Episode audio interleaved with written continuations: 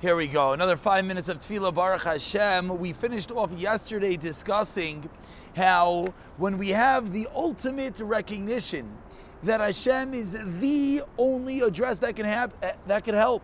We gave the beautiful mashal. When the baby, the infant cries in the middle of the night, the parent doesn't think twice because it knows that this child is 100% dependent upon them. When a child a little bit older cries, the parents already start getting a little aggravated. What does he need me for? Just roll over. And Shimshon Pincus explained that Hashem deals the same way. That Hashem, when He sees that we trust 100% that this is the only address, then He answers our tefillah. But as long as we have other avenues, then He does not. But now there's a very big question that, if you think about this, bothers us all. I'll say it in the way that we would ask it, and then we'll say it the way that He asks it. What do you mean? We're sitting at our jobs working. What do you mean? We're going to the doctor. So, what do you mean it's 100% up to Hashem? What do you mean that if I'm going to make money, I am turning and I'm davening to Hashem, Barech Aleinu, give me parnasa, with the recognition it's absolute up to Him. Maybe it's true, Rachmana litzlan, if there's a terrible illness and the doctors have no hope, then it's fully in the hands of Hashem. But in other areas, What's going on?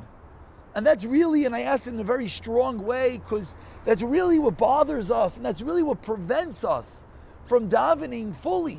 And the way that Shimshon Pincus asks it, he says that there's a Maamar HaMefursam. There's a statement, and it's a medrash that everyone knows, which is that Tefillah Oise Mechsa. Tefillah does half. 50% is the job, is the doctor, is everything else, and 50% is God.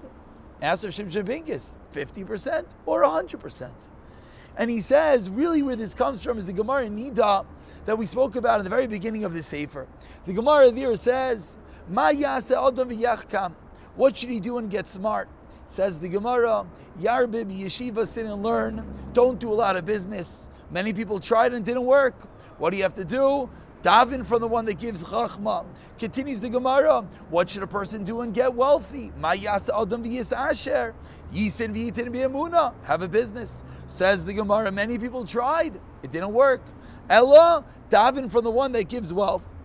So what do we see? We see seemingly that you need both. Explains the Shimshon Pincus. And a lot of this is a mentality, is understanding this. Because, yes, of course, you need to have the job, and that's called hishtadlus. And of course, you need to go to the doctor. That's called hishtadlus. But at the end of the day, when we close the book, when we turn off the computer, when we leave the office, what is allowing me to have parnasa to support my family? It's not the job.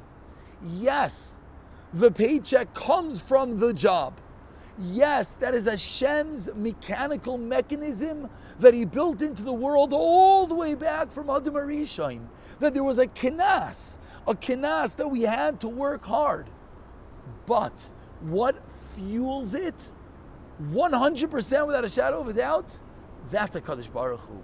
So that minor nuance of a detail that you go to the doctor and you go to the job, but at the end of the day, we know with absolute conviction that it's Hashem and only Hashem that can allow us to maintain the job, to maintain the health, to give the doctors the wisdom to heal. That's this tefillah of Nipol. That's realizing Hakol Talui Bo Yisbarach. And that is really, it's nothing more than a ideology, it's something more than an understanding, and that's really the beauty of it. Because in reality, the tefillah stays the same, and the job stays the same, and the doctor stays the same. The only thing that changes is how we're davening. You can say the exact same words, but if you say those words of Barech Aleinu with the understanding, yeah, I have a job, but who's to say I'm not going to show up to the office and find out I'm fired?